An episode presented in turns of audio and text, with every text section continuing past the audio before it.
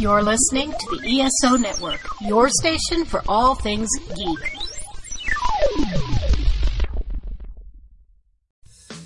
In a world filled with cigars, craft beer, comics, movies, and video games, only two men are brave enough to search out all things nerdy. It's the Cigar Nerds Podcast! And welcome to the Cigar Nerds Podcast. I'm your host, Smoking Joe. I'm Brad Jackson. And we got a double cigar for you today because we you know, didn't end up getting the same thing. So, started us off, Brad. What are you smoking this week? So, this week I have the 2020 Cigar of the Year and ranked number 11 in 2021 or 2022 rather. Um, I have the EP Carrillo Pledge Prequel. Dun, dun, dun. And uh, this sports a U.S. Connecticut Habano wrapper with Ecuadorian binders and Nicaraguan fillers. Um, and this is a small box press, only a five, you know, by fifty, dark as shit. But so far, right off the gate, dude, I'm I'm absolutely digging this cigar. You know, it's it's oaky, it's spicy, um, it's got just a touch of sweetness to it, and all around all the flavors that seem to be satisfying my palate in such a small package. Nice. And I have a long boy here, a seven and a quarter length, uh, 54 ring gauge, the Punch 180th Aniversario. Uh, that is crazy to think they've been around 180 years. Yeah, this one uh, sports a Connecticut broadleaf wrapper, which has gone through some additional cedar aging. Uh, Connecticut broadleaf binder and fillers from the Dominican Republic, Nicaragua, and Honduras. Yeah, this uh medium medium full kind of got a like a roast we talked about uh, last time the uh the kind of the bitter coffee uh, flavor of uh of uh, the other cigar where this one's more kind of like a roasted coffee oakish uh like creamy uh more creamy cigar. Yeah, this than, this than has one. a touch of coffee to it. I don't know. It, it, it's crazy how you know at the end of the day, like you know your palates and the different blends. Like you could be like these cigars couldn't be further from the part, but you can pick up similar nuances and you know tasting notes, or maybe that's just accustomed to what you know we like to taste because you know we like strong coffee, strong cigars. Uh, you know full uh, kick-ass bourbons and whiskeys like yeah so it's like yeah it, it might not be that we find like uh similar things across the board of cigars. It's like no we seek out things we that already fit the profiles we like. Well uh this week we're going to be talking about a little show called the last of us. Yeah i i can't tell you how difficult it was trying to be like, ah, I just really want to go back and replay the games. but I was like, Joe's gonna be so pissed if I don't finish this series. oh. So yeah, we uh, we're going to be talking about The Last of Us this week, and if you have to take on a horde of fungi infected people, call in the Strike Force, StrikeForceEnergy.com. Use your promo code Cigar Nerds for twenty percent off your order. Get caffeinated in the apocalypse if you're having to travel light like Joel and Ellie. It comes in little tiny tin pouches. It'll you can you know put in your stash house uh, or or wherever you're keeping your your supplies. And with that, we'll be right back with the main topic.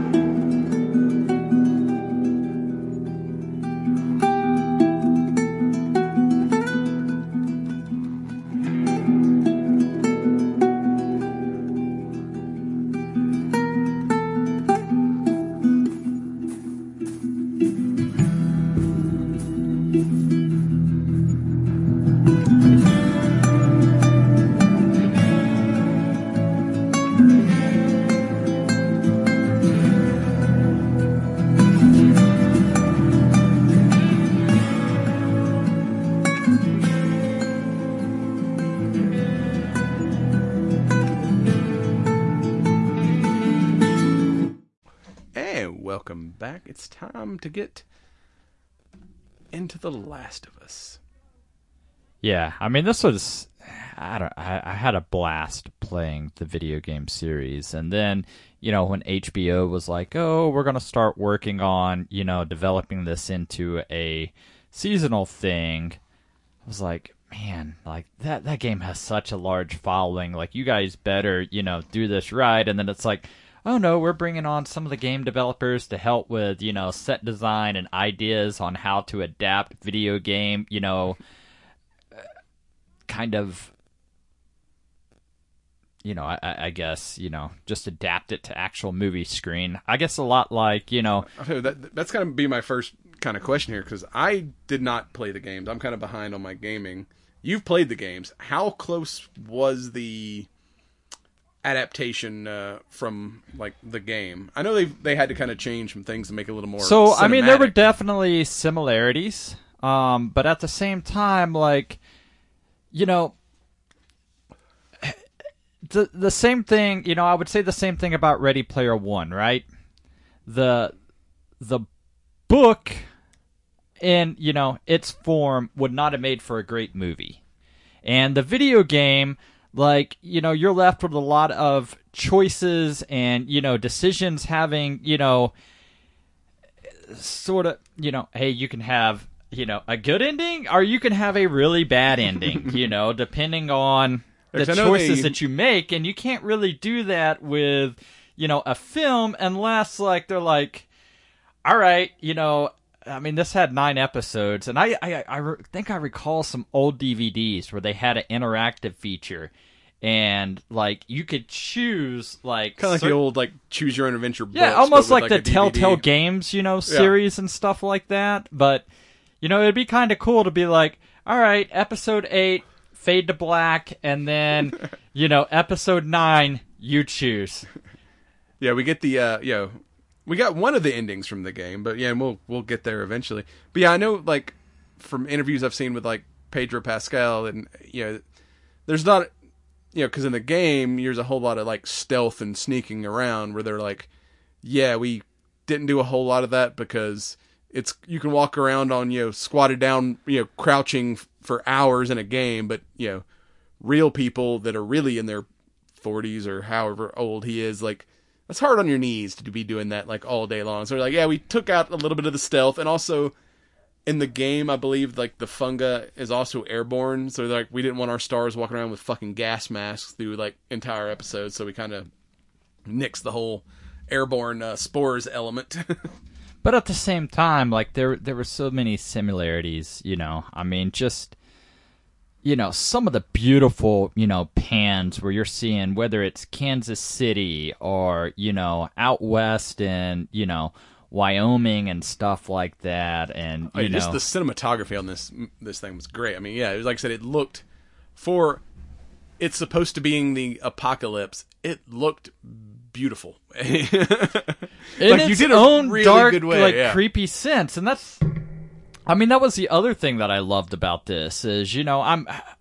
It's sad to say, but you know we hit that zombie high where it's like every other you know blockbuster or you know movie that was being made was another zombie virus and it's like all right can we can we just kind of come up with something a little bit unique like i'm i'm tired of the standard you know just slow shambling you know herds of zombies whereas this you know with the Yeah, fungi and and i mean dude like I mean, we are still on the cusp of dealing with COVID, and you know, now they're talking about, you know, like I actually read a headline or something about some, you know, Whatever new to fungus. monkeypox? That shit uh, died out pretty quick.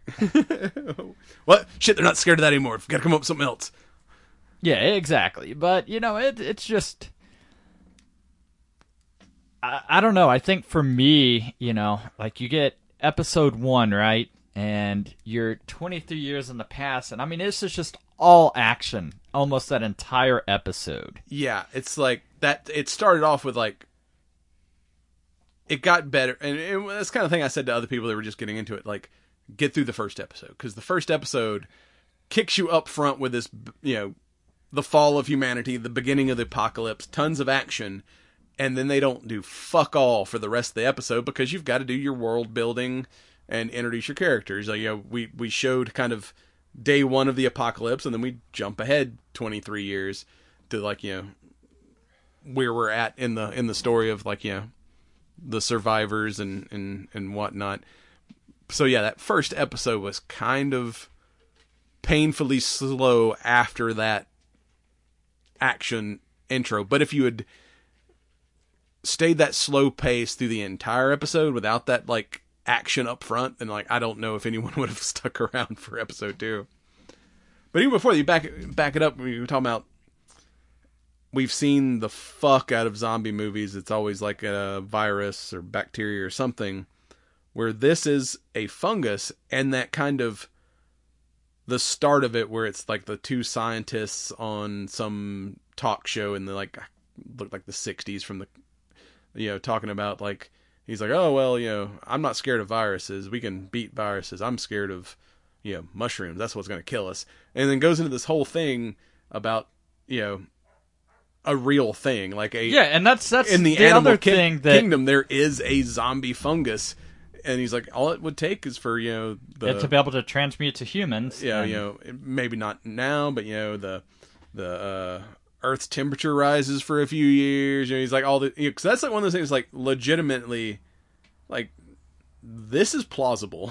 Like- Well, and that's the thing. It's like you know. I, so I was watching the making of, and that's one of the things that they went into was you know the science. Like it is based on real science and real. You know, if if all of these things just happen to align perfectly, like this could possibly be a, a scenario. You know, yeah, and like I mean, my reaction was kind of like the reaction of the odd because I and you know when the first guy first mentions uh, fungus, you know, everybody's kind of like ha ha funny funny, and then he explains like what would actually happen and how like there's no cure for this. Like the audience in that talk show is like dead silent at the end, and, and like me too at home, like oh fuck this this shit could really happen. fuck, I hope I'm not an ant. stuck up on antifungals. I mean, it works for toenails and such. Like, what happens if you just start dousing, you know? like, I- I'm just gonna start doing shots of uh freaking uh you know uh, fucking. Uh, antifungal. I Uh, was trying to think. I was trying to think of a start brand name. stocking but I- up on athlete's foot There you that's medicine and stuff. Like, fucking you know bandolier of athlete's foot and jock itch cream. Which is not something you want to fuck with because I mean, you, you absolutely want to take care of your feet. Change your shocks. Drink some water. it's like literally every like. I don't have the budget to be a prepper, but every prepper thing I, I watch, everyone's like bailout bag. They're like, be sure and have extra socks. I mean, that's the thing, dude. Like, if you're, you know, I mean, everything wool relies on you being too. able to. Apparently, it's like cotton's not as good for uh, the apocalypse. You want to have wool Uh-uh. because wool stays warm even when it's wet. Yep, cotton will pull the heat away and lead to hypothermias. That, or you want to get, you know, like some sort of a synthetic material, something that's not going to. I don't know. I spent too much time in the Pacific Northwest. Oh, I'm over it. I'm So, going yeah, we- back. we do our time chump and we end up in uh, Boston. But, but- we never actually left Canada. But before like the the fall of humanity, when his daughter's going over there to like visit the next door neighbors, and like the old grandma's like fucking catatonic state, and she does that like silent scream thing where ah, I'm like, oh, that's creepy as fuck. oh yeah yeah like i don't know i mean we've interviewed you know several you know different voice actors and you know uh, stuff like that at dragon con and it was kind of cool watching the making of and you know them standing over their microphones you know replicating you know the clickers and everything else like you know and that that's got to be tough too like you know, you you got the female and, and the male clicker, and it's like, okay, this is a thing that's already been established. Like, we now have to recreate this for, you know, the the Well, series. One of the things I, I kind of also appreciate about this, for like, I guess from a filmmaking standard, is they incorporated a lot of the voice actors in the show. yeah, because uh, Troy Baker, who played Joel in the game, shows up later as uh, James uh, in I think episode seven or eight as part of the that uh, weird cult uh, group, and uh, the real life uh, Ellie, uh, played by Ashley Johnson, shows up, you know, in the last of it, last episode of The Last of Us, as Anna, Ellie's mother, and then uh, how was it the lady who played Marlene, the head of the Fireflies, is the same who played her in the game. So it's like there's like so many of these people that you know made the jump from making the the uh, game, and I to, think uh, that's what made show. it, you know, so much more real. You know, because like we we've seen it time and time again where you get a, you know, movie adaptation of a video game, but you end up with all new voices, and it's like, man, for a series such as The Last of Us, like. It needs to be spot on, otherwise people are going to be like, "Who the fuck is this?" And then I give a shit. like, you know, but this absolutely sold me. Um, you know, it, it far exceeded my expectations. Yeah, 'cause we've seen things like yeah, like the terminal list, for instance, where they've it stayed true to the kind of the the core, but they changed enough of it to be interesting and not like a shot for shot. But this, they went Well, no, way I mean, more toward the like recreating the game. but they, few- but they did, changes. they did change, you know, several things to make it feel fresh, and you know, it, it it's not a continuous thing where you're like, okay, I know what's about to happen here or something like. You know, so they, they they shook it up enough. I feel like if you're a fan of the game and you haven't seen the series, I don't know why you're listening to this episode right now, but uh, you should probably pause and go watch uh, The Last of Us for yourself. Um, but Like I said, we that first you know, episode, to me, it still felt it, it felt familiar, but there was enough to where it wasn't like, all right, I've seen this, I know what's coming, and I've lost interest. because Uh, you know, um, like I said, we episode one kind of slowed things down, and then episode two, you get the uh, them trying to get through the uh, Boston uh, to uh, drop off. You know, because the Fireflies like, hey, take this girl. We're not going to tell you why, but we need you to get her to another group in the capital, and and you know, we'll give you a truck for it. And, you know, and of course they find uh, find out she's infected, immune. I already sold the damn battery. But uh, and yeah, and uh, Tess too. Like anyone who was a fr- uh, fan of the show uh, Fringe, like I haven't seen her since since Fringe. I was like, oh shit, that's that's why she looks familiar. But yeah, she was. You know, she's only with us for what the first two episodes, and then a couple flashbacks later on. But while she was there, she was cool as shit. Yeah, I don't know. I, I don't know, just the character developments and everything else. Like, I, I don't. I, I mean, the the only real character that you know you hate as much later in the season, the fucking pedophile cultist. You know, I felt like I was uh playing uh Far Cry Six, I think. I do like how they she deci- finds their like book of music and it's like oh that's their secret code on the radio is different decades of music means different things. And she's like what does the 80s mean? And he's like nothing. And then she's like I don't know because there was an 80s song. So he's like what? He's like ah 80 me- 80s means trouble.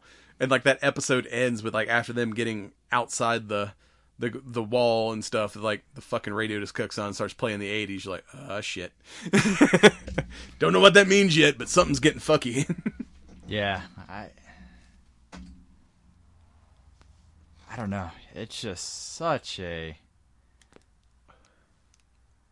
you know, the, the fact they were able to pull off this cross country endeavor in just one season like still kind of blows my mind. Like I know they said for like, because there's only been two games, and I'm like, this is such a hit. They're gonna, I don't know how they're gonna do season two. They've said that season two is gonna be broken up, or uh, the story of the second game is gonna be broken up into multiple seasons. Uh, so, yeah, either that or they gotta hurry up and come out with another fucking game. and who knows like we we've talked about it on you know previous podcast episodes you know we used to have a lot of cross merchandising where you know, you had this big blockbuster thing, and then you would have a video game, you know, following it, and all kinds of toys and other, you know. I just hope they don't fuck it up because I finally watched the last of the uh, the three uh, new Halloween movies, and it felt very much like we had a plan for one movie. It was successful, so they told us we had to make three, and we only had plans for maybe one and a half. So the second two movies just sucked ass. So I'm like, so now they're like, well, we've got we did the entire first game in one season. We have one more season, but or one more game, but now we're to try to stretch that out into multiple seasons. I'm like, yeah, I don't know if they're going to Yeah, and, and too far was- off the rails with the. I mean, that was kind of my complaint with The Walking Dead, right? Like, you know, these graphic novels had been out for a while, and, like, dude, they made entire seasons over just a few pages of the graphic novel, and it's like, can we just speed this along? like, fast forward. Get to the good shit. Ah, but yeah, the the wandering through uh, Piano Frog in in episode two. They're like, like we gotta we need to go into this hotel so we can get like a bird's eye view and plot our course through the uh through the town. And it's like the bottom level of the hotel is flooded because it's been twenty years now, so things are breaking down. And you get this like ominous like ding ding ding ding ding ding like piano stuff, and then no, it's really there's a frog like hopping across an old piano in this lobby. I'm like, all right, that's that's pretty cool. Yeah, dude, you never ran across musical frogs in your travels? Oh, the ones I always see just goes Bud. Guys. I've seen those, those were those were the good old days of uh, marketing. We don't have those anymore. and then like in the uh whatever Boston Museum where we get kind of our first you see like all the just like kind of zombies on pause where it's like you know they're there's nothing for them to chase so they're just kind of like laying in a big fungi pile but they're that whole like they're interconnected so if you step on a fucking mushroom somewhere you wake up the entire horde i'm like that whole like hive mentality is kind of uh, an interesting danger. We're like, you know, zombie apocalypse. Like one zombie sees you, you're you're good, but like with this one, it's like, oh, one zombie sees you, they all see you, and you're pretty well fucked. Yeah, like, and that's the thing I kept kind of forgetting. Like, And we also get our first like clicker, and it's like, oh, these things. It looks like the shit I've seen like from you know pictures and videos of the game. I'm like the character design in this was like well, and I just I thought it was cool, and then like the people who like actually played the game was like, oh yeah, that's fucking straight out of the game. like that was the other thing is they use so a lot more practical effect in this series than trying to rely on CGI.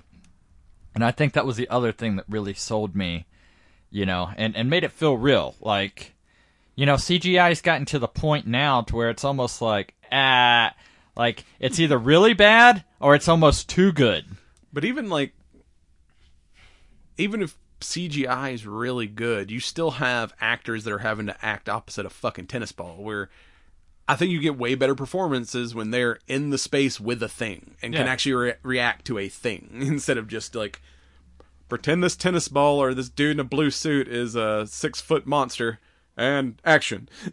Just- So how does that work? Like you, know, you, you worked around haunted houses and stuff like that. Like, you know, you're walking around backstage or something, you know, pre-show, and it's like, oh, you're supposed to be menacing and everything. Hi, Bob. How's it going today? yeah.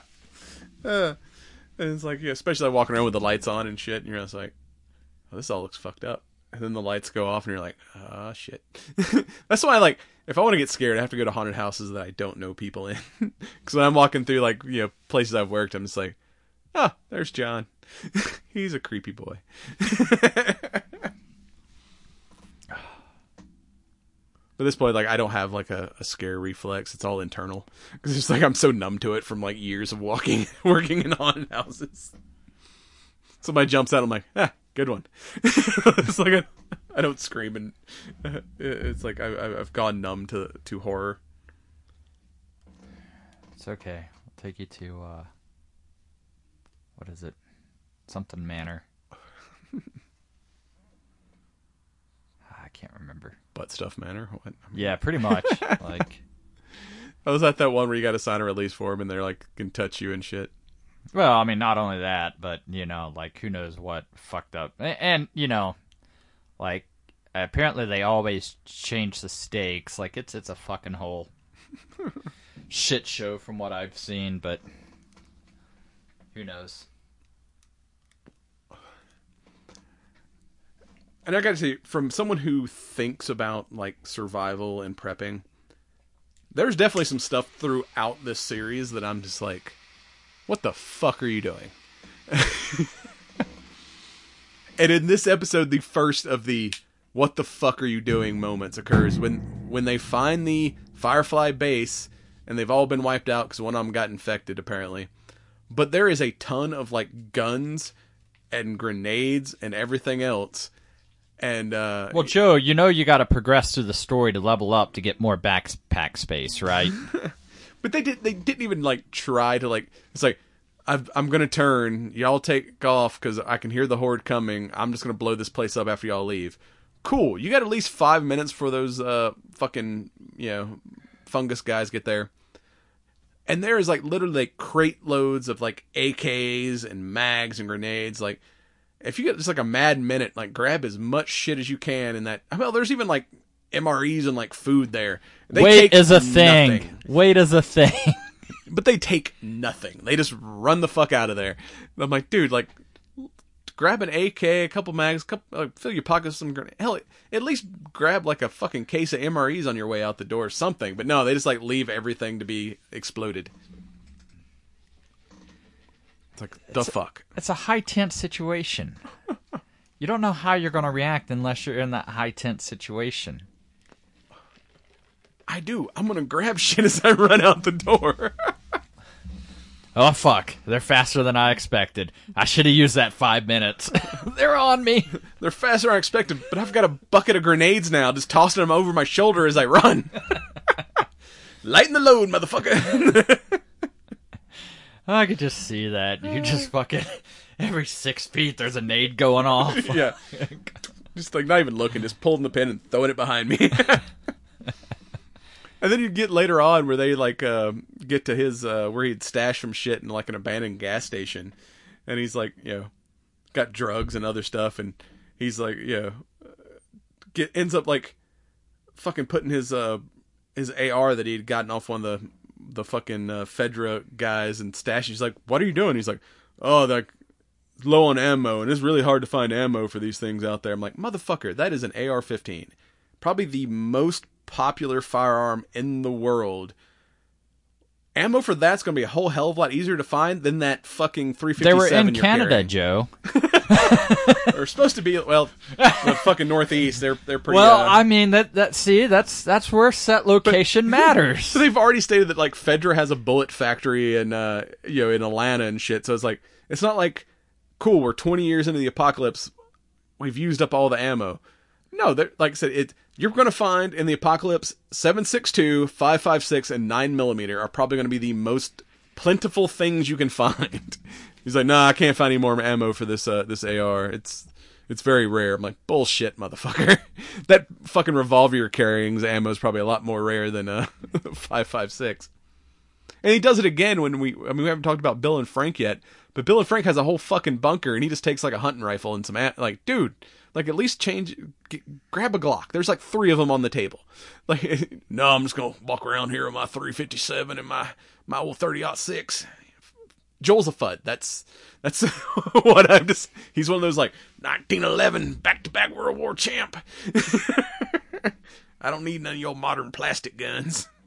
Joel's the ultimate fud. it makes sense now. I can't take this episode seriously anymore. Thank you. I mean, I would at least took the fucking M1 Garand. If you want to go old school, go like real old school. yeah, I don't know. Uh, because I mean, the the weight argument's off the table at that point because he has a truck at the end of the episode. You can carry all kind of shit.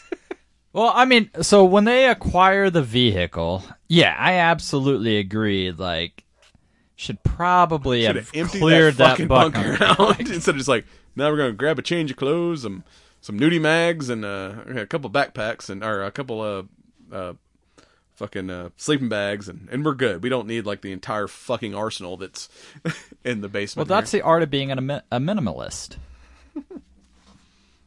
you run out of shit and you die. That's the art of it. Oh, They're going out west. There's nothing out west.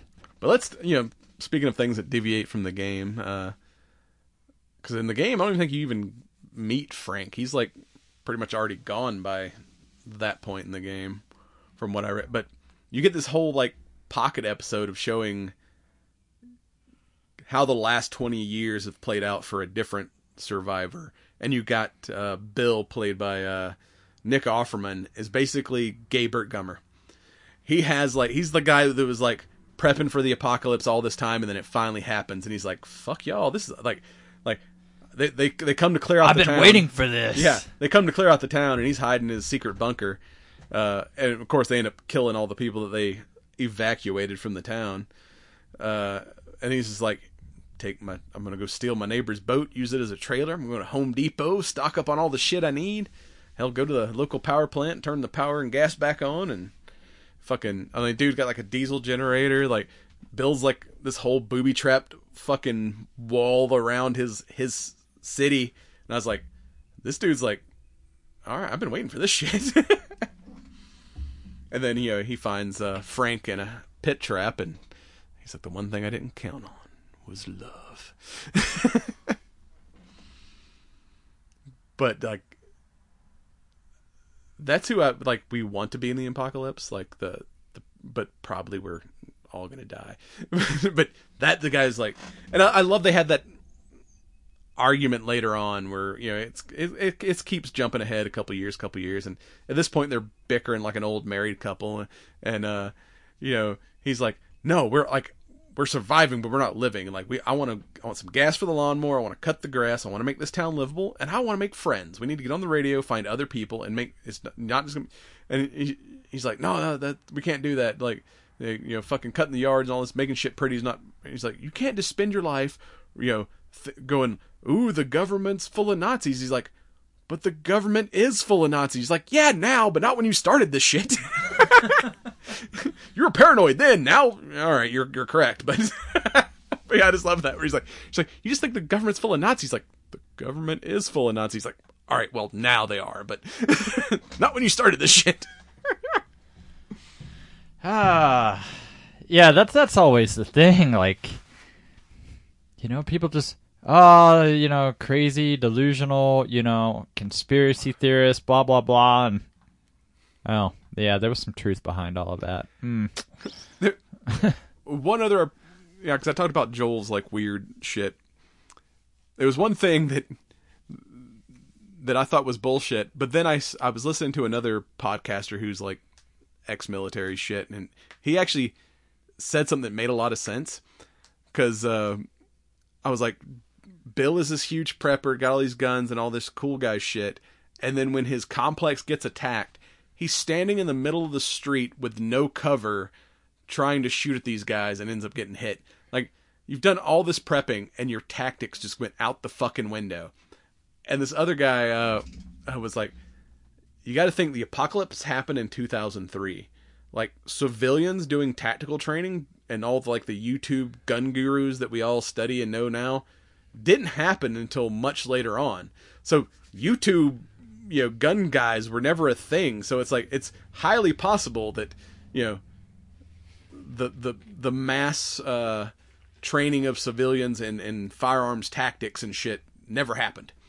And I'm Well, like, that too, but you're never going to have a a mass training, like even in an apocalyptic situation, right? Like, you know, fucking China's invading, and it's you know every Red Dawn, you know, uh, man, you know, must pick up an arm. They're not going to have time to tackle. They're going to be like, we need bodies and we need bullets downrange. so point this way and make sure that the guy in your sights isn't a friendly. But yeah, this is the whole like, dude, like cover and concealment just went right out the window. You're standing there in the middle of the street getting shot at. But it, it uh, in today's age, people that tend to be pro gun also want to learn how to fight with said guns and not just these people like this. And I heard somebody refer to them. He's like, these are loot crates Because in the apocalypse, these are the guys that are stocking up on all the shit, but never learn how to like use it. So when I come along, I'm getting a bunch of free shit when I kill this guy. they they drop loot when you kill them. I just leveled up. yeah, it's pretty much like you know, you know, I, might- I might not have all the prepping gear I, I, I want to have, but I do have the, a certain set of skills. So it's like, you know, uh, you know, other people are just holding shit for me because you know, That's the other thing too. Like, you know, I mean, you brought up the expense of just getting, you know, supplies and everything else, but what good are supplies? Like, you know, I see people oftentimes like, "Oh, I got this badass med kit. I don't know how to use Yeah, I anything mean- but apply a band-aid." take any any of the you know, do you know, cool? You You know- you've got a box of tourniquets. Have you ever like learned to put one on? uh, yeah, so it's like, you know, I can Uh, see. I've got a CPR mask, you know, to protect me from germs, but I don't actually know how to do CPR. But even talking of the medical, I kind of see if you. I highly recommend you get some kind of medical training, even if it's like a, just a whatever one the stop the bleed classes to go with your badass med kit. But at the same time, it's like, you know, may not have the knowledge to use the stuff, but someone else might that doesn't have the tools. Like you know, you show up on an accident and it's like, Well, that's why I like I've always I've got this med kit, and then there's like another guy in the fucking traffic jam that's like, well, I'm a doctor, but I don't have my med kit. I'm like, here you go, bro, do your work. But at the same time, like in a apocalyptic situation, like that doctor may be like, "Oh, I don't have a med kit."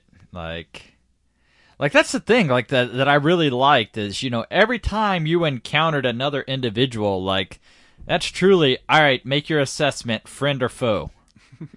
like you know, every encounter is is a risk. Like that's that's one thing. Like you know, where preppers, like, I, I get it. You don't want to advertise that, hey, I have all of this cool shit, blah, blah, blah. But at the same time, like, unless you've invested the training into all of your cool shit, like, maybe you need a buddy on board that could be like, look, I'll furnish the supplies.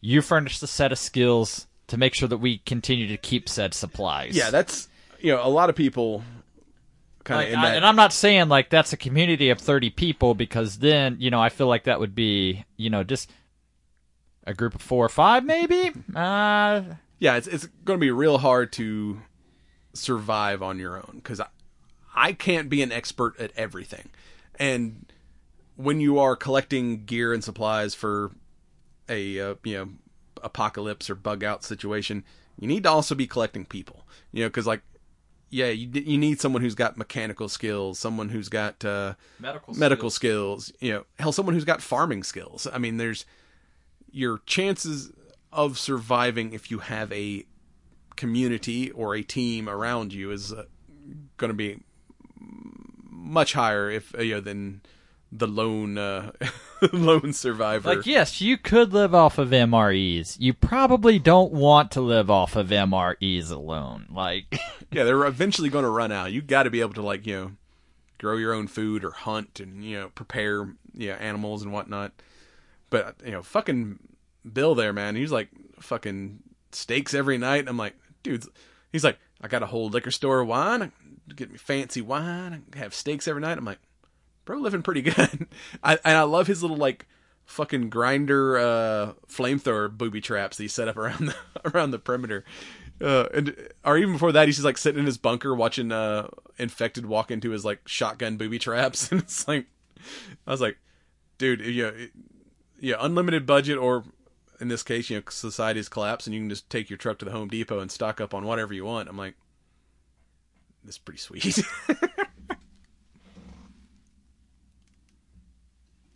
and uh, what are Frank uh, played by Murray Bartlett.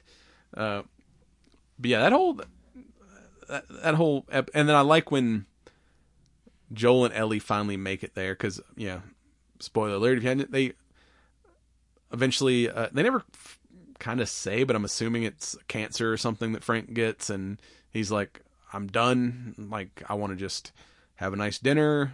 We get married, put on fancy suits, and we're gonna take enough, uh, or I'm gonna take enough uh, drugs to you know kill a fucking horse. But of course, Bill like doesn't want him to go alone, so he's like, so you have the whole Romeo and Juliet. you Yeah, know, so- even in the apocalypse, romance still prevails. Yeah, they, they both drink the uh, the suicide wine and go upstairs. But then when like you know, jump to however long between that happening and uh, them showing up, which I'm assuming it's probably at least a week or so because everything's kind of covered in dust and shit. And he leaves that note for Joel, and it's like this note is for uh, whomever finds us, probably Joel, because everyone else would have died in my booby traps. Ha ha ha ha. and she's like, he literally wrote ha ha ha ha. I was like, It's not "That's like you're cool." texting. You know, you don't have emojis at that point. I do think I'd probably picked a better apocalypse ve- uh, vehicle than an old uh, Chevy S10. But if the world ended in 2003, you're you're stuck dealing with uh 2003 and earlier vehicles. I don't know, dude. Some of the you know '80s model you know Chevys and stuff. Like I said, mean, yeah, I'd like those those are things are built like tanks. A nice Silverado 4x4, I'm good to go. But that little uh that little blue and white uh, S10, I'm like, I don't know if that's going to be uh very apocalypse proof. But yeah, fucking having the battery like all taken apart and like dude like did his uh did his due diligence.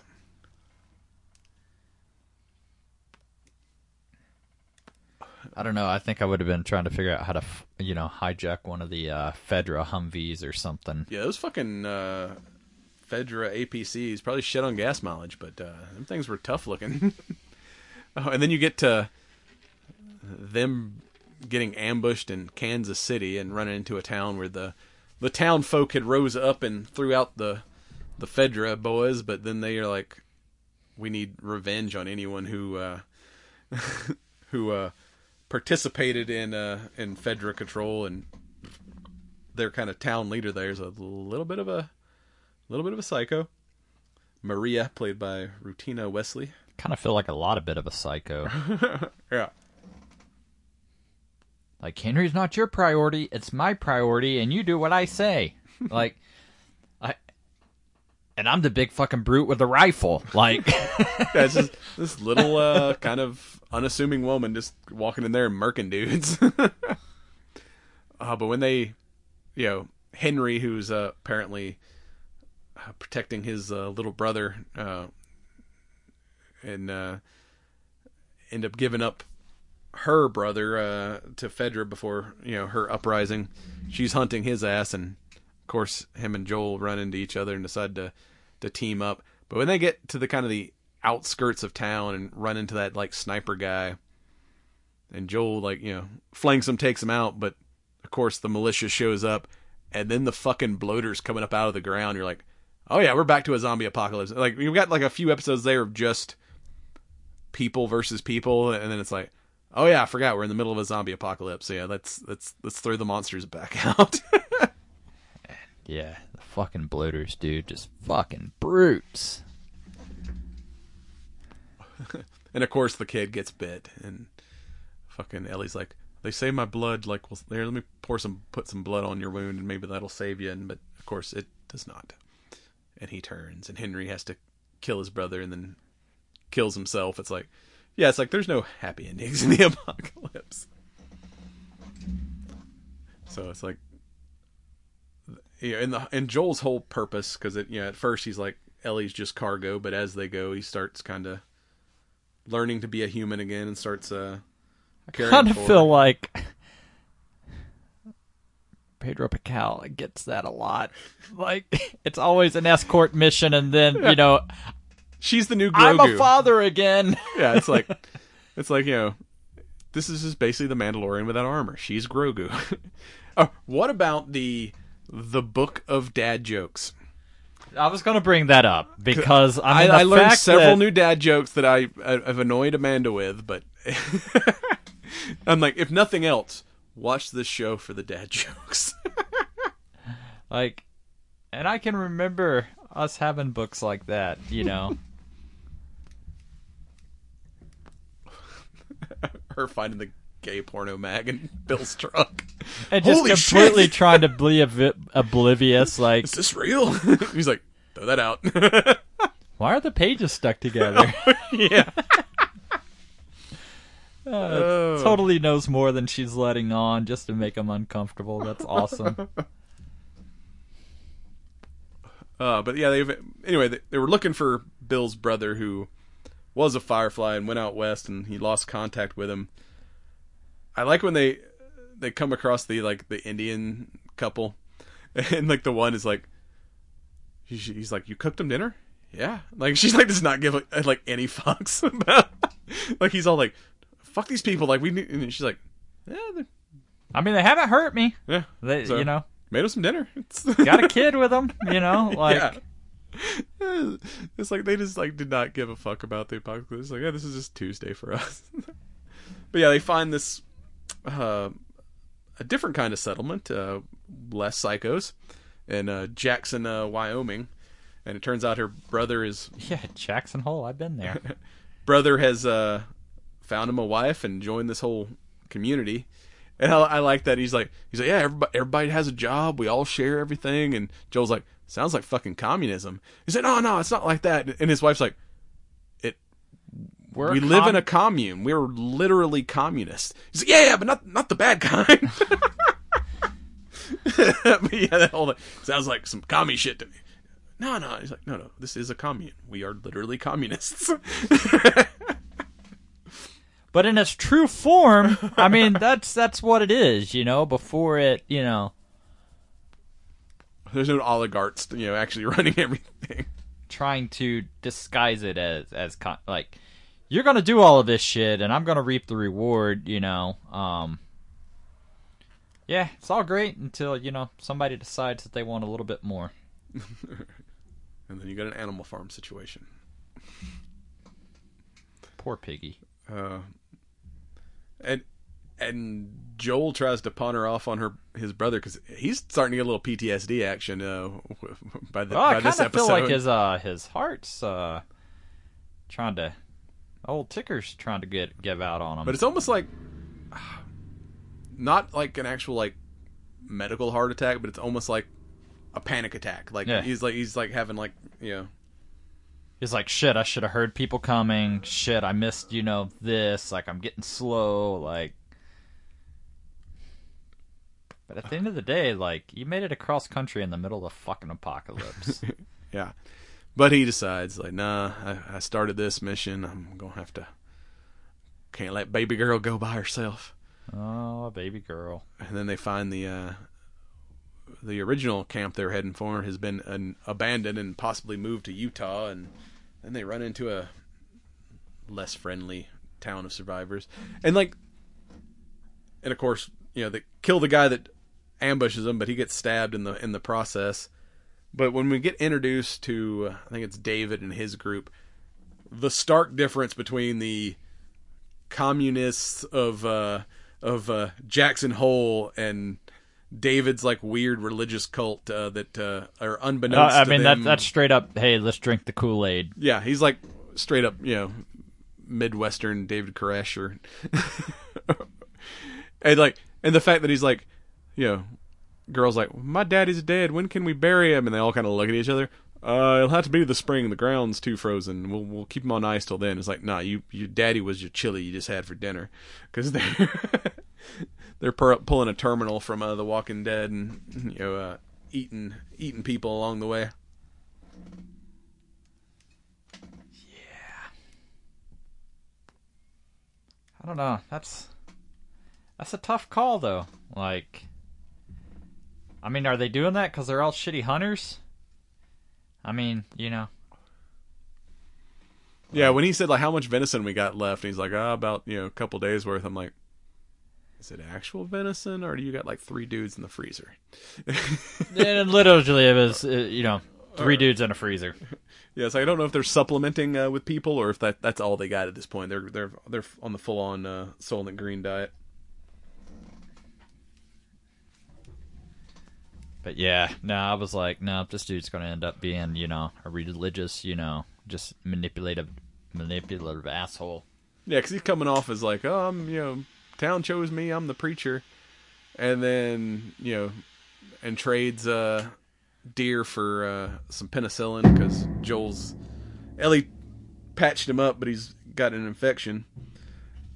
To let's go hunt this motherfucker down because he killed one of our own, and eventually captures Ellie, and it's like, oh no, like I'm feeding my people people, but I'm also kind of a rapist cult leader. You know, just that that change of uh of uh no, I'm just the just the the friendly neighborhood preacher, you know, for the good of all of my in my flock to like no, I'm I'm the fucking I'm their god, you know.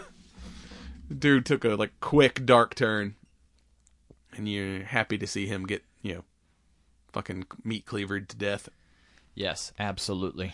Like, and fucking Ellie on a rage, you know, which I mean, it's understandable. She yeah, she went full Hulk smash. And we get that before this that kind of flashback episode of uh Ellie's origin where you see her how she got infected hanging out with her girlfriend in the an abandoned mall and it's like because like earlier she sees like a, a fucking broken down mortal kombat 2 and she's like you ever play this shit? And you're like how the fuck you play that shit? That thing came out before you were born. And then it's like you see like you know you know she's like hey i've been hiding out in this mall and, and there's no infected in the mall and like we can turn everything on and like and it's like such nostalgia 'cause it's like looks like 90s era mall and it's like there's the fucking hot topic with all the uh, uh, the fucking spencers and the uh the the back The when malls had arcades Secrets, like, yeah. back when malls had arcades and shit and it's like welcome to mortal kombat so how do you play? You just move the joystick and hit all the buttons, like, fucking right. But damn, like she knew the fatality. like, i mean well she'd been missing for a couple weeks so i mean she's had a, at least you know a couple weeks of hanging out in the mall playing mortal kombat that's gotta be a pain in the ass though to be like, ah, I used all my tokens. I gotta rip into this machine now and you know get more tokens. Uh, but how much would that have sucked too? Because like they both get bit when there's like one. Turns out there's like one uh, infected that they didn't find, and they're like, "Well, we're just gonna sit here until we both turn," and then she doesn't. Like, oh, that's got to be fucking. It's like, um, you know, she's gonna like pull a Bill and Frank, and then it's like, fuck, she turned, but I still haven't turned yet. what the fuck? I don't know. That's that's got to be perplex- perplexing as shit too. But then we get to you know the most unrealistic birthing scene I think in in forever on you know how that came to be. yeah, so final episode, you see Ellie's mom, played by the actress who actually played Ellie, you know, trying to meet up with the Fireflies in a in a house that they haven't got there yet, and she gets chased down and bitten, manages to kill the the thing, but she's bitten and just manages to have a baby on her own out in this out in this house. Uh, you know, as soon as Marlene the Fireflies show up, she's like, I "Take mean- care of my kid," and That, that- finish that- me off.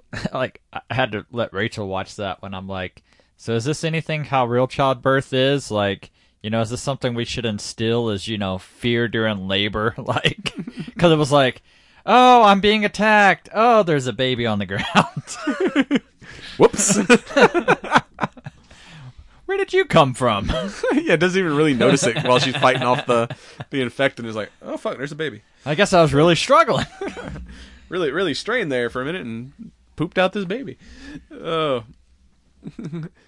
But then that's kind of where her immunity comes from because apparently, like I said, she was her mother was bit while she was in the womb, so she kind of grew up with the fungus in her. So it wasn't the bite that you know, she was pretty much already had that stuff in her, and so they the fungus thinks she's one of them, so that doesn't affect her when she gets bitten because she kind of grew up with the the natural immunity and and her and Joel finally make it to uh, Utah and f- find the the hospital uh, with the fireflies. So, well, the the Last of Us three, Ellie's gonna end up in a breeding farm. You know, that way all of her babies come out with. yeah, all humanity has to be born from like one source, and it's like Yes. weird. We all end up weird hillbilly inbreds. I mean, eventually, after enough years and time goes by, there'll be some forks and stuff. But I mean, you know, we're gonna just start the evolutionary cycle all over again. Oh, We're all a bunch of damn Alabamians. But yeah, we get that kind of because, like, you know, after she saves Joel and then Joel picks her back up after killing uh, Crazy Cult Man, it's very much he's like trying to, like, you know, all right, we're family now. Uh, he starts opening up to her and tells because like when they first meet, she's like, "Where'd you get that scar?" He's like, "Somebody tried to shoot me and they missed." And she's like, "Well, did you shoot him?" No, I missed. And then he finally got confessed. He's like, "The guy who shot me and missed was me. Like I tried to kill myself after my daughter died, and I just I fucked it up. That's why I'm also deaf in this right ear because yeah, fucking gunshot went off way too close to my head." Yeah, I don't know. You know, like I don't know. Joel trying to be that guy, but at the same time, like, all right, I'm gonna lie about you know the Raiders attacking the Fireflies and all of that. Like, eventually that's gonna come to light, and that's gonna go south. Yeah, because you get, uh, you know, he wakes up in the hospital because they knocked him out, and you know they tell her like, well, we're going to, her blood uh, basically doesn't, uh, the the uh, zombies can't think she's one of theirs, so we're gonna have to kind of extract samples from her brain and use it to kind of make an inoculation that we can give everybody. So then now we're immune to the thing. And they're like, he's like, but that'll kill her. He's like, she's like, well, you know, She would want shit happens. Yeah, like her, you know, I promised her mom I'd take care of her, but this is too big. Like we'll escort you out of town, but you know you've done your job. Thanks very much.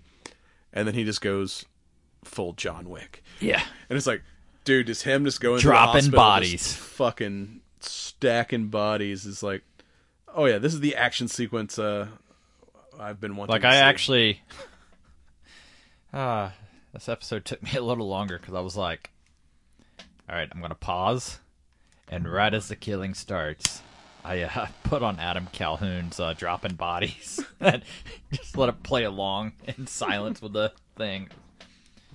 Sort of worked. I haven't looked yet, but there's yeah, there's probably somebody has turned that sequence into a music video on YouTube. It's probably one of those like when the Doom music starts uh, videos. That are, are or Mortal Kombat, fight. yeah, and he and each time you go to round two, yeah, because he kills all uh, all the fireflies, even Marlene, and she's still sedated when he rescues her from the doctors, and she wakes up later like, where am I? Like he's like, oh, they they decided it wouldn't work. They had already tested it on a bunch of other uh, immune people, so they just you know did some tests and let you go. She's like, well, where's all my clothes? Oh, we'll have to pick you up some other clothes. Uh, fucking raiders raided the hospital. I barely got you out of there alive. What about the other uh, fireflies? Ah, yeah, I think they got out. I don't know. It was yeah, it was it was kind of chaos. And then finally, like you know, when they're heading back to Wyoming, she's like, "Promise me all those things you said about the fireflies was real." And he's like, "Absolutely." but it's like, no, like I wasn't gonna let them kill. You know, killing you was the was the uh, how they were gonna save humanity, and I'm just like, fuck humanity. I'm saving saving my baby girl, killing all you rebel motherfuckers. it's my boy Blue. So, I mean, you played the second game, right? Not so much. Like I'm I'm I'm curious to see, you know, like and and now I'm kind of hesitant about playing the second game. Like I, I played the original. I started the second and then fucking work just got in the way and I never got around to completing it. Well, you know what happens to Joel in the second game, right? I know nothing. Well, that's why I'm kind of like wondering how they're going to do season two. And like I said, they've said they've going to do it in multiple seasons because in the second game, it kind of starts with Joel dying, and then Ellie's the main character through all of the second game, Which seeking vengeance for somebody killing Joel. I mean I could see that though cuz I mean, you know, what she's 'Cause in the game, I think there's a time jump where she's like an adult at this point, or Yeah. more of an adult. And uh, so yeah, it's like Joel's not really part of the second game, so it's like, are you going to follow But a different storyline for season are, two you so know- we don't get rid of Pedro Pascal? are are, are you going to keep them around you know a bit longer especially if they're breaking it up and extending stuff out and you know i mean. he's such a huge fucking star at this point between this and the Mandalorian. There's like, do we really want to kill him off, or do we want to just kind of deviate from at, the at- game? at this point it'd be our- like you know start kill- our own storyline here, killing off uh norman Reedus in the walking dead like fucking Grogu gonna show up and like fuck somebody up. You kill my daddy. Just- Suddenly, he that's has a, it. I mean, Suddenly, dude, he has a Texas accent. hold on, hold on, hold on, hold on. It's plausible. They were talking about going to the moon.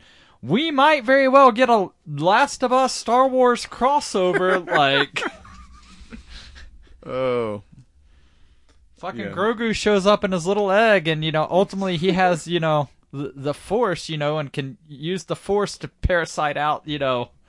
he's in full People- Mando armor by now. He's like, he's all suited up. He's like a little armored Yoda. Yeah, It's, it's- at times like these I wish we knew how to do animation or something. Like we could make that a series. That would go viral. yeah. At, new at least that, you and uh, I would watch it. that whatever that show how it should have ended. It's like how the Last of Us should have ended. Fucking Grogu shows up at the end and uh, and uh, saves them. But then again, you know, if if that happens, then you know Disney's going to need to buy the rights from HBO, and Yeah, you know. Speaking of, which, you see Pedro Pascal on Hot Ones.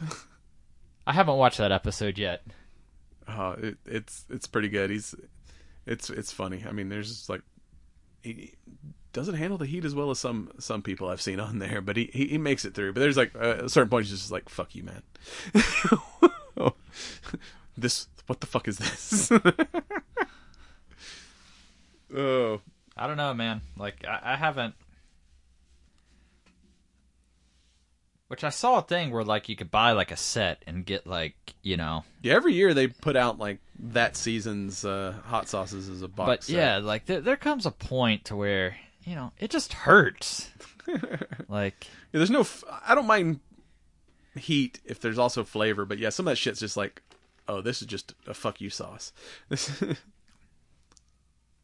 So, uh, as we kind of wrap up there, uh, what do you think of your cigar?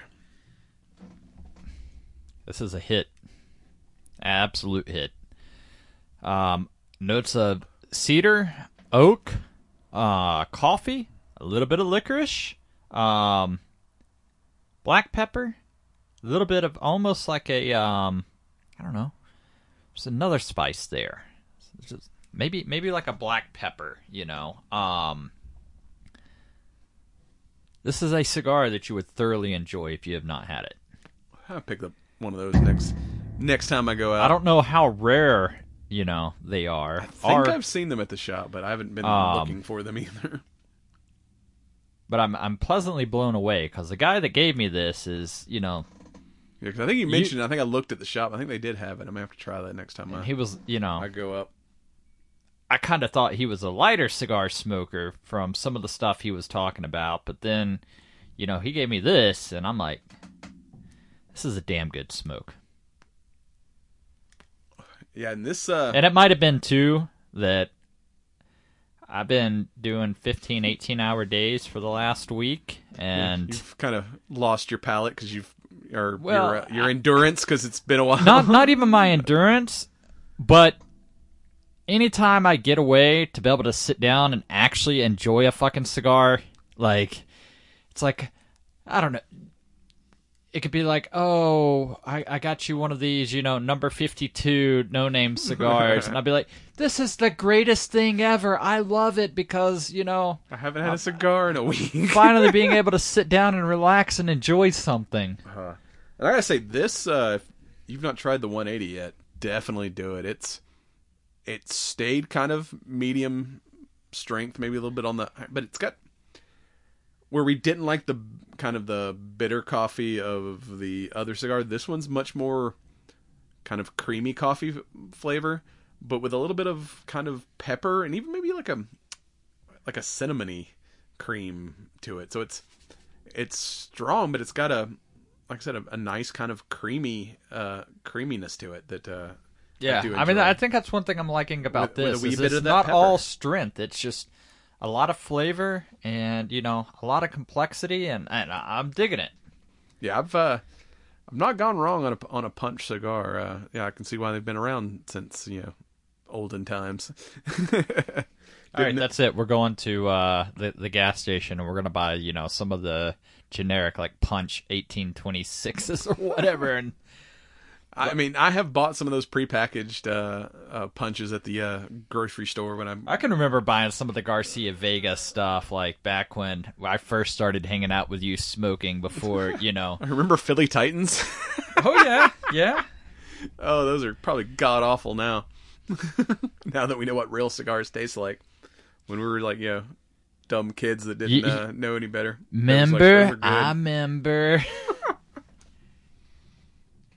But now it's like cigars are so popular. You can get like actual name brand cigars at grocery stores and shit that are come in little single single wrapped humidified packages. Because I mean, hell, the our local And and I think that's the big thing is making sure that whatever you get is in some sort of humidity pack. Like I wouldn't buy like now knowing what I know, Yeah.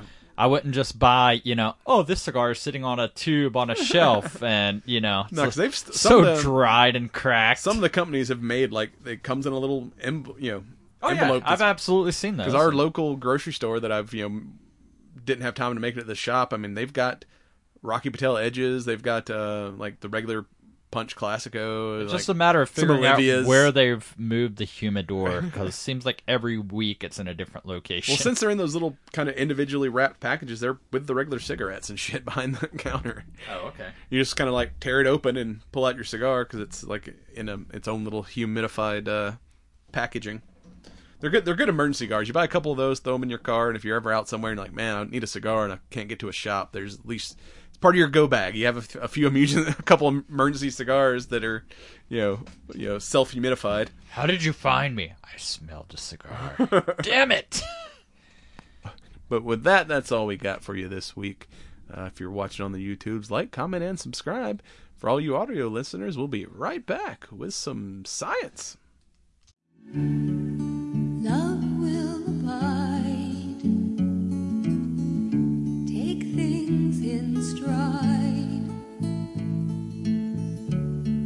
Sounds like good advice, but there's no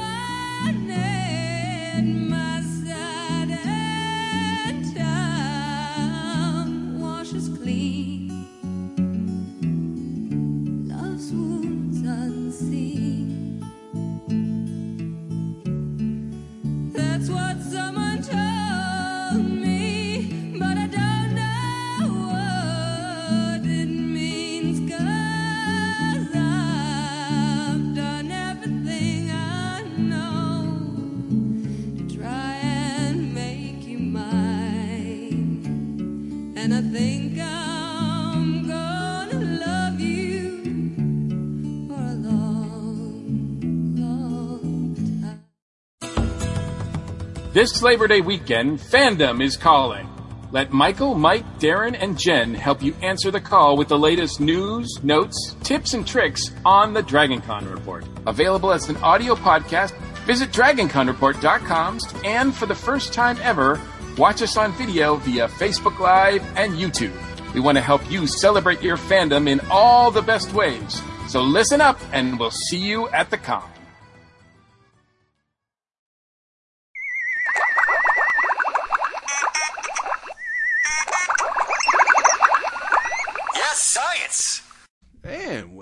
Back. It's time for some science.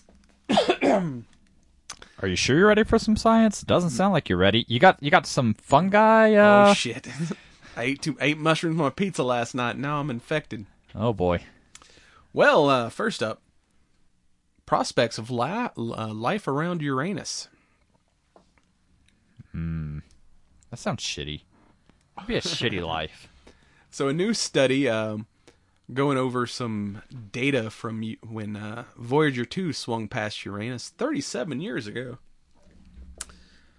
Uh, basically, they, there was a um weird radiation data that they couldn't really figure out what it was at the time.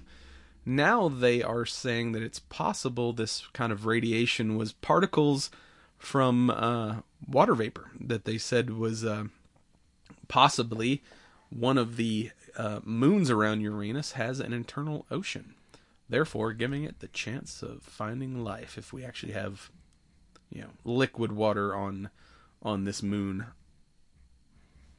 Yeah, I just saw another thing that I, I don't think it was from a credible source saying that there may be an alien mothership uh, ship spying on us. I saw something uh, about that, but I, I did not dive into the article. To, I, I, I felt like you know we did not have enough tinfoil, um, nor is that but we're living in a time my when, segment. So when when most of the uh, weird conspiracy theories uh, that we've we've talked about are actually not conspiracy like shit's turning out to be real. So I would not be and, surprised. and, and the scary thing about that is the fact that now they want to open it up about th- what are they trying to distract us from really That's the other thing. Anytime I see something weird on the news, I'm like, all right, what what is this to distract us from? What what's what's the real fucked up shit?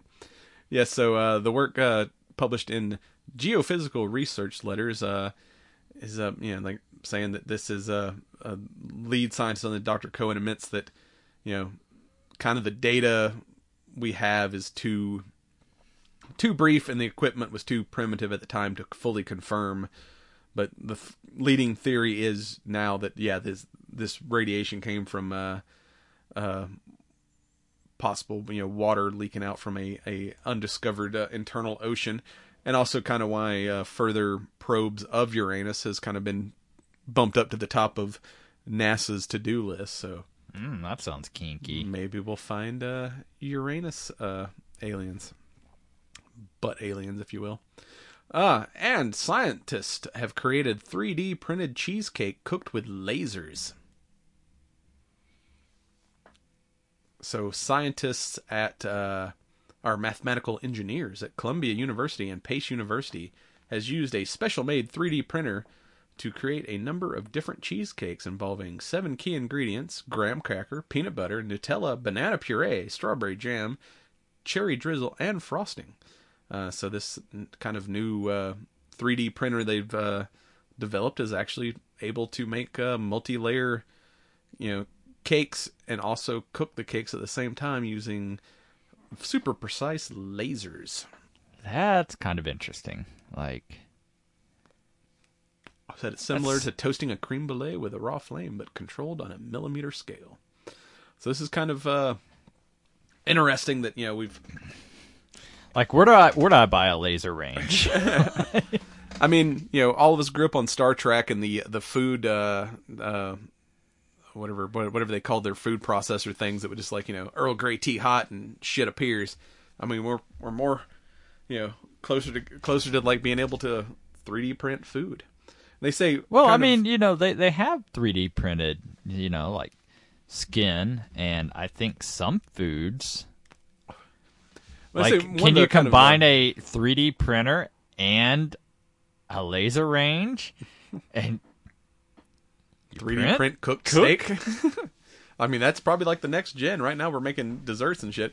They say kind of one of the downside of this is it's, you know, still kind of creating really processed foods that are not good for you. But they said kind of as the technology progresses, you can kind of choose what ingredients you're printing, so you possible to eventually. I guess print stuff that is a little bit healthier than uh, straight up cheesecake. or you know also they they say it's less food waste because you can be able to print just the amount of food you need that you're going to eat um, so yeah, like, but that's kind yeah, of in like my in my life where I can only eat like a fist size like I, I don't have to buy an entire cheesecake that you know is going to go bad by the time I eat it like just let me print my half a slice and I'm good to go I'll be there for the other half. as long as it's good cheesecake. Like cheesecake's one of the foods I'm a little bit picky on.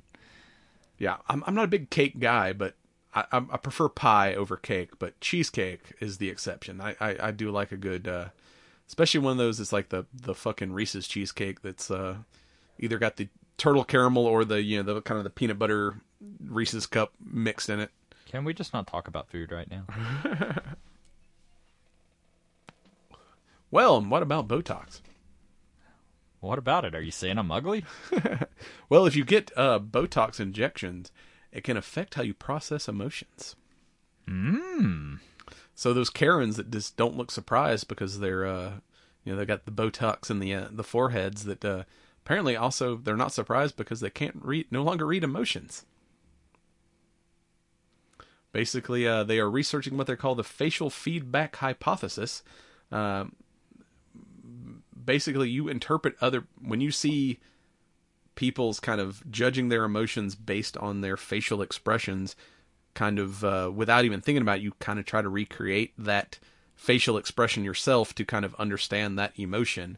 And they found that people that had Botox injections that uh, basically paralyzed their, you know, upper upper facial muscles, uh, were basically when they kind of showed them pictures of people expressing emotions that they could not ascertain those emotions as well as people that had not been uh, you know numbed up. That's kind of interesting. So much psychology. So if I'm ever going to become a professional poker player, I need to get lots of Botox. yeah. But then again, you wouldn't be able to read other people. They wouldn't be able to read you, but then you wouldn't be able to read them. So it it, it might uh, uh, uh, fuck you up. And so even like uh, having these people kind of write stuff using emotional words, the people that had been had kind of harder time expressing emotional language when their face was was uh, uh, dicked up. They said, kind of on the other side of this, that the inability to frown also helped patients suffering from depression. So at the same time, it's like makes you harder to read other people's emotions if you're having, I guess, negative emotions. It actually kind of was helpful to, uh, because you, I guess you, if you know, they're like they'll say like smile if you like fake a smile, eventually you'll get happy. Turn if, that frown upside down. If you can't frown, you it's hard to stay stay sad. Apparently, I mean, just look at the Joker. Why so serious? Where'd you get those scars? From Botox. And kind of back to the main topic, uh, one of the weird things uh, about uh, The Last of Us, they could just siphon, siphon gas out of any car they found on the that had been abandoned for 20 years on the side of the road, and that gas still was was good to go. Apparently, that's Hollywood bullshit. gas actually has a shelf life, and it's way shorter than you think. Hmm. I mean, I know, like, you know, he did allude to, hey, you know, gas now isn't what it used to be, you know, where we used to be able to travel like 300 miles on a tank. Now we can travel maybe 100 miles. So, I mean, they did say it dilute, but would it be completely useless at that time frame? Well, they what this article is saying is uh, basically the fuel that's in your tank uh, will actually last about four weeks. if uh, fuel is stored uh, basically like in jerry cans uh, with you know airtight, it'll kind of extend that to maybe six months. And if you use some kind of fuel stabilizing agent, like uh, I think there's like it's called like Stabil or something like that. Some of the people I, I've seen prepping, you can extend that shelf life up to about three years. But being 20 years down the road, I'll, unless you're refining new gas, that shit's gonna be, you know, basically spicy water at that point. Hmm, interesting. So then, how does it work for the guys like, you know, like we get guys that are gone three months out of the year, or you know, consecutively. So their car is literally sitting in a parking lot for three months, and then they get in it and go. I don't know, like the I mean, is that just a law of averages? Like maybe sometimes like you're it's gonna probably going to gum up your. They're, they're probably going to have engine trouble later on. Uh, and the people I know that that do store fuel for the apocalypse, they kind of rotate it out. So if they need gas instead of going to the gas station and getting new gas, they'll fill up off of their stored gas and then refill the empty containers and like kind of recycle it that way. So the the stored gas isn't you know going through that three year probably shelf life. They just yeah, no, first in, first out type deal. yeah, so it's kind of like you know storing food. You know, eat the eat the oldest shit first, and and then replace that as as you go. So yeah, it's you know it and you gotta think po- apocalypse biodiesel's a thing where you can run an engine off of fucking French fry grease. So I, I think in an apocalypse, people who have diesel vehicles are probably going to be it's going to be a whole lot easier to keep a diesel engine running. Well, I, I would also think too that and hell, my lawnmower like don't use it for like eight months. It's you know, and like whenever I, you know, cut grass the first time of the year, I almost have to like dump whatever fuels in it out and put. Well, hell, the stuff I had in my gas can was also like eight months old, and it still cranked up the lawnmower. So I, I don't know. Uh, yeah, four weeks sounds a little iffy, but six months is probably yeah. Your your kind of six to eight months is probably kind of your your max. If it's not like you know, because you got to think the stuff that's in your tank has there's air in there probably you know as it, if you don't have a full tank where the shit that's in a can is is a little more Well, more I mean, you're supposed to have air, you know. I mean, more like a little more uh closed off to the elements I like guess that's uh, why they say like when you fill your vehicle up, like when it clicks off, like don't keep pumping to you know absolute you know. There's supposed to be a certain you know air ratio. air to and- fuel ratio. But yeah, so if uh, you're 20 years into the apocalypse, you better figure out how to refine some shit because that stored gas uh, in your in your drums in your bunker uh, may have gone bad by then, unless you're running some French fry biodiesel, or uh, you know what was it in uh, Mad Max? It was the you know fucking getting uh, methane from uh, pig shit.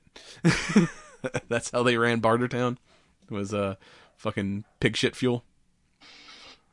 So there, you know, there's there, there's ways to, to to get around that. But that's all I got for you this week. We'll be right back with some news. And now it's time for all things nerdy in nerd news. And welcome to Nerd News. Yeah, news. And in this rendition of news, we're just going to jump into it with a uh, plethora of different trailers. And uh, first up, we have the trailer for Teenage Mutant Ninja Turtles Mutant Mayhem. And this looks nothing like the Turtles I grew up watching. Yeah, that animation style, it's kind of a little hard to watch. It it reminds me of Into the Spider Verse, though. That kind of same. In Same a way, but I. I, I don't remember it being that distracting. Like, and this, I just, it just feels weird. Like, where are my '90s live action turtles? where is the hand drawn? Like, Yeah, I don't know if the turtles didn't sound like teenagers when we were young, or this now they sound like today's teenagers, and that's dude, they sound like, much younger than teenagers, though. Like, yeah, they sound like kids in this trailer. like you know, We get Jackie Chan as Splinter, which is probably going to be kind of cool. But yeah, this movie is like going to be hit or miss for me. Yeah, I'm not. I, I don't know. You know, like the- Turtles are making TikToks from the look of it. It's it's yeah, it's like they're they're like today's teenagers. So it's like, uh, I don't like these kids. I mean, the soundtrack might might be okay, maybe. I mean, with a tribe called Quest, but I don't, I don't know. Like as an old school Turtle fan, I don't know that this is going to you know gravitate me to the new school. Like, yeah, I mean, I didn't mind like the the last live action Turtles movie was was other than them looking like weird roided, roided out freaks, but this is like, eh, I don't know about it. it may be good. It just I don't know the visuals of it just kind of kind of did not. Uh, Yeah, and I mean, we didn't get to hear, you know, Jackie Chan voice in the trailer. I didn't see Rocksteady or Bebop in the trailer. They showed up for like a second. You, s you see them so like holding have- boom boxes, but that's that's all you get. Um, but yeah, I, I, I guess you know this is going to take place, you know, years after you know being sheltered, you know, um, from humans and everything else. Um, April O'Neil will, you know, assist on, you know, helping them take on a crime syndicate. Um, which of course, like I'm sure shenanigans are going to assume. And that was the other thing, like, the hell happened to April O'Neil? This is not the April O'Neil I know.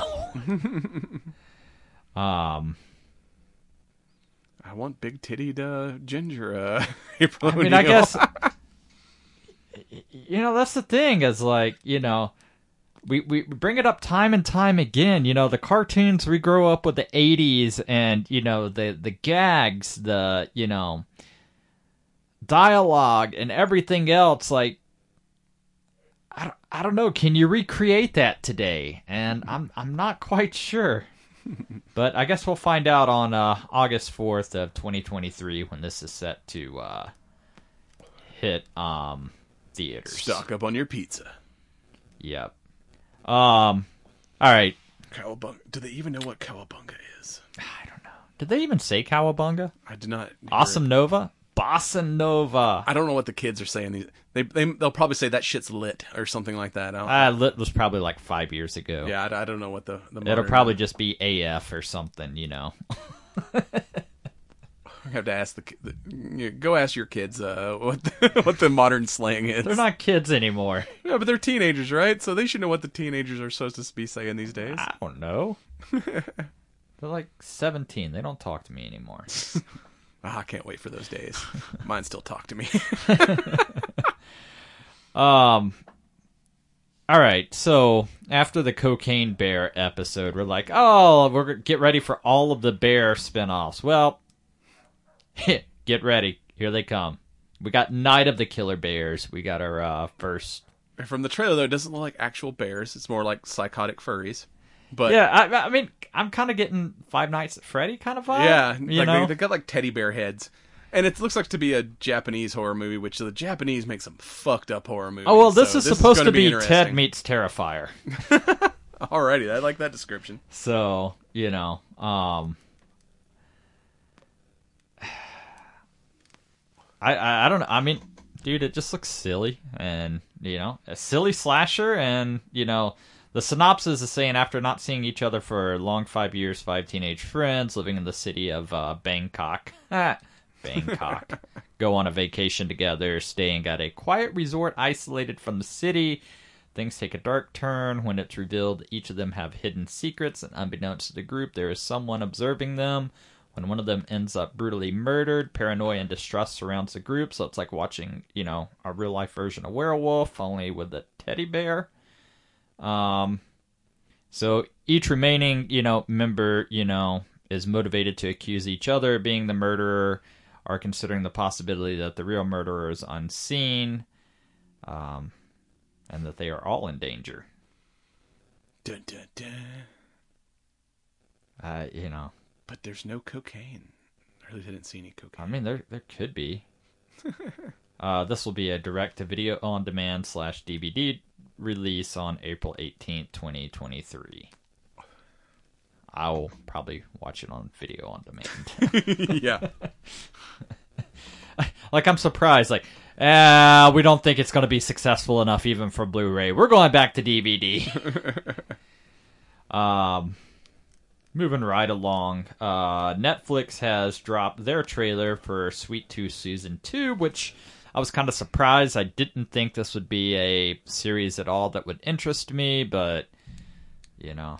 Yeah. Fiance got into it, and I inadvertently, you know, I never watched the first. I mean, the trailer looked like some kids movie, but from the new trailer, uh, no, I mean it's it's it's violent. I'm It- like, it's oh, kind of dark. watch It's this. you know, um, it's not. I guess I'll have to go back and watch the watch the first one because yeah, I totally spaced on that. Yeah, it- I mean, from I- the original trailer, it looked like some kind of feel good kids movie. And I think it was kind of you know supposed to be dubbed that way, but then you see you know how, you know, oh he's different, and you know everybody's out to get him, and you know basically, uh, you know his papa's there to you know try to protect him and you know keep him away, and you know yeah you know shit gets pretty dark and pretty violent. Speaking of stuff that looks like a kids movie until you watch it, uh, go check out "We Got a Ghost" on Netflix.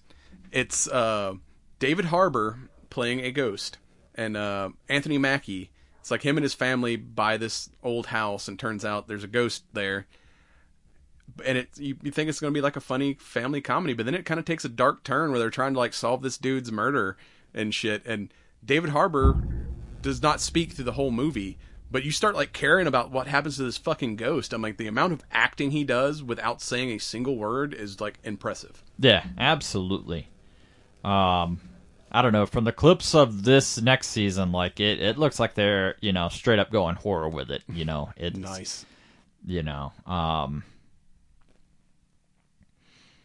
so yeah, I'll be curious to see uh, what season two has in store. I don't remember the release date. Just trying to find it.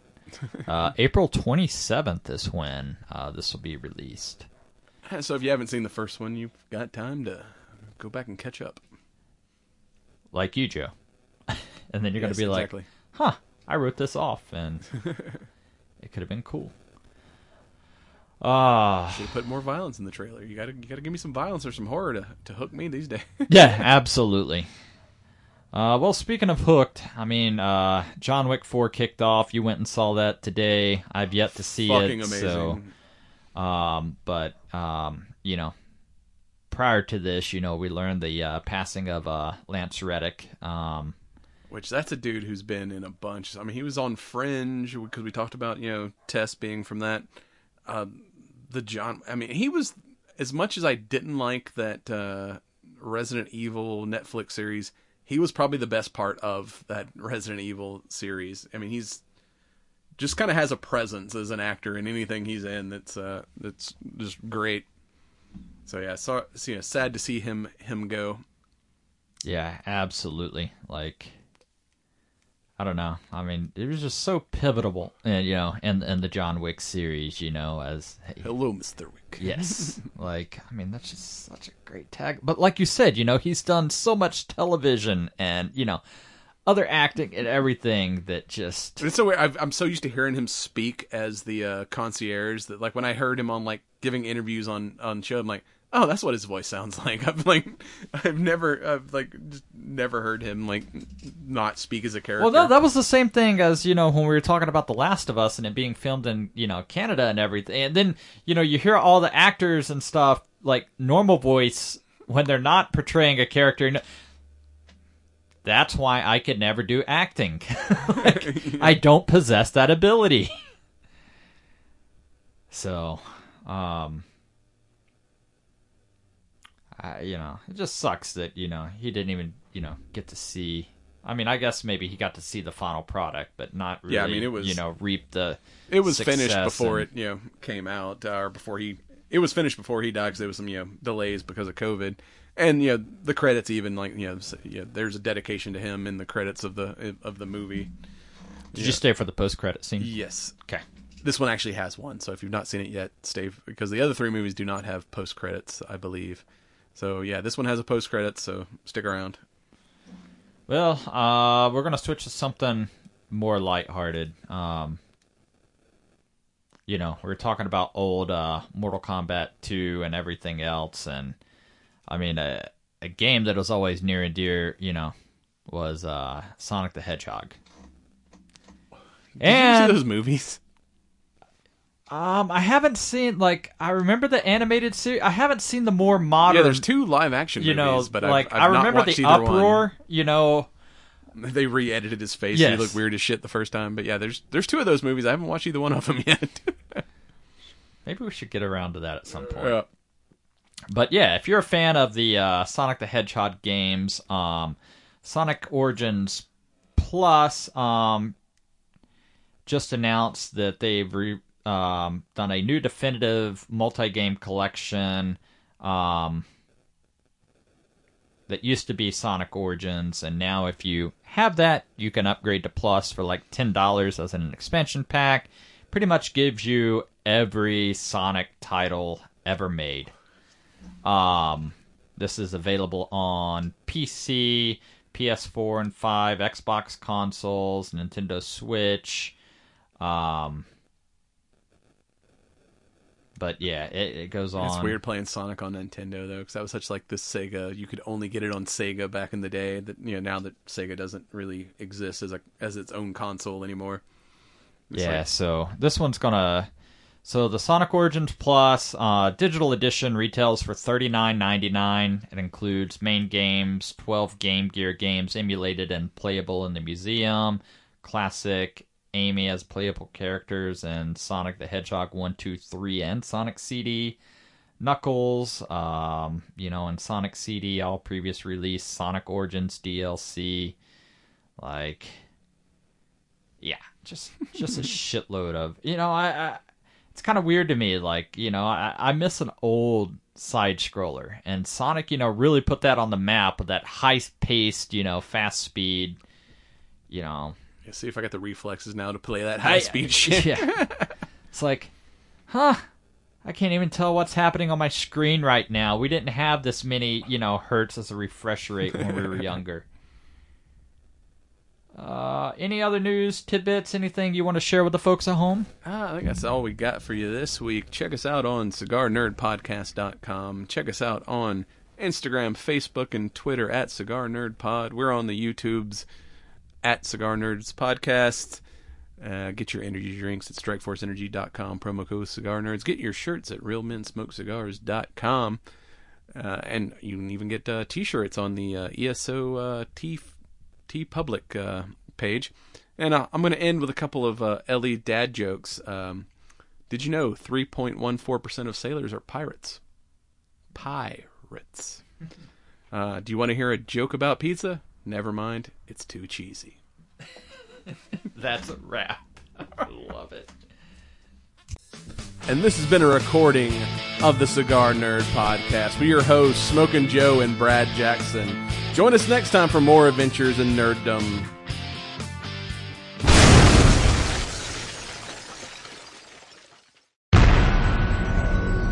This has been a broadcast of the ESO Network.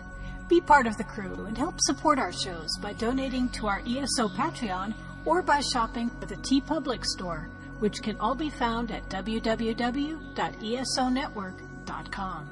The ESO Network, your station for all things geek.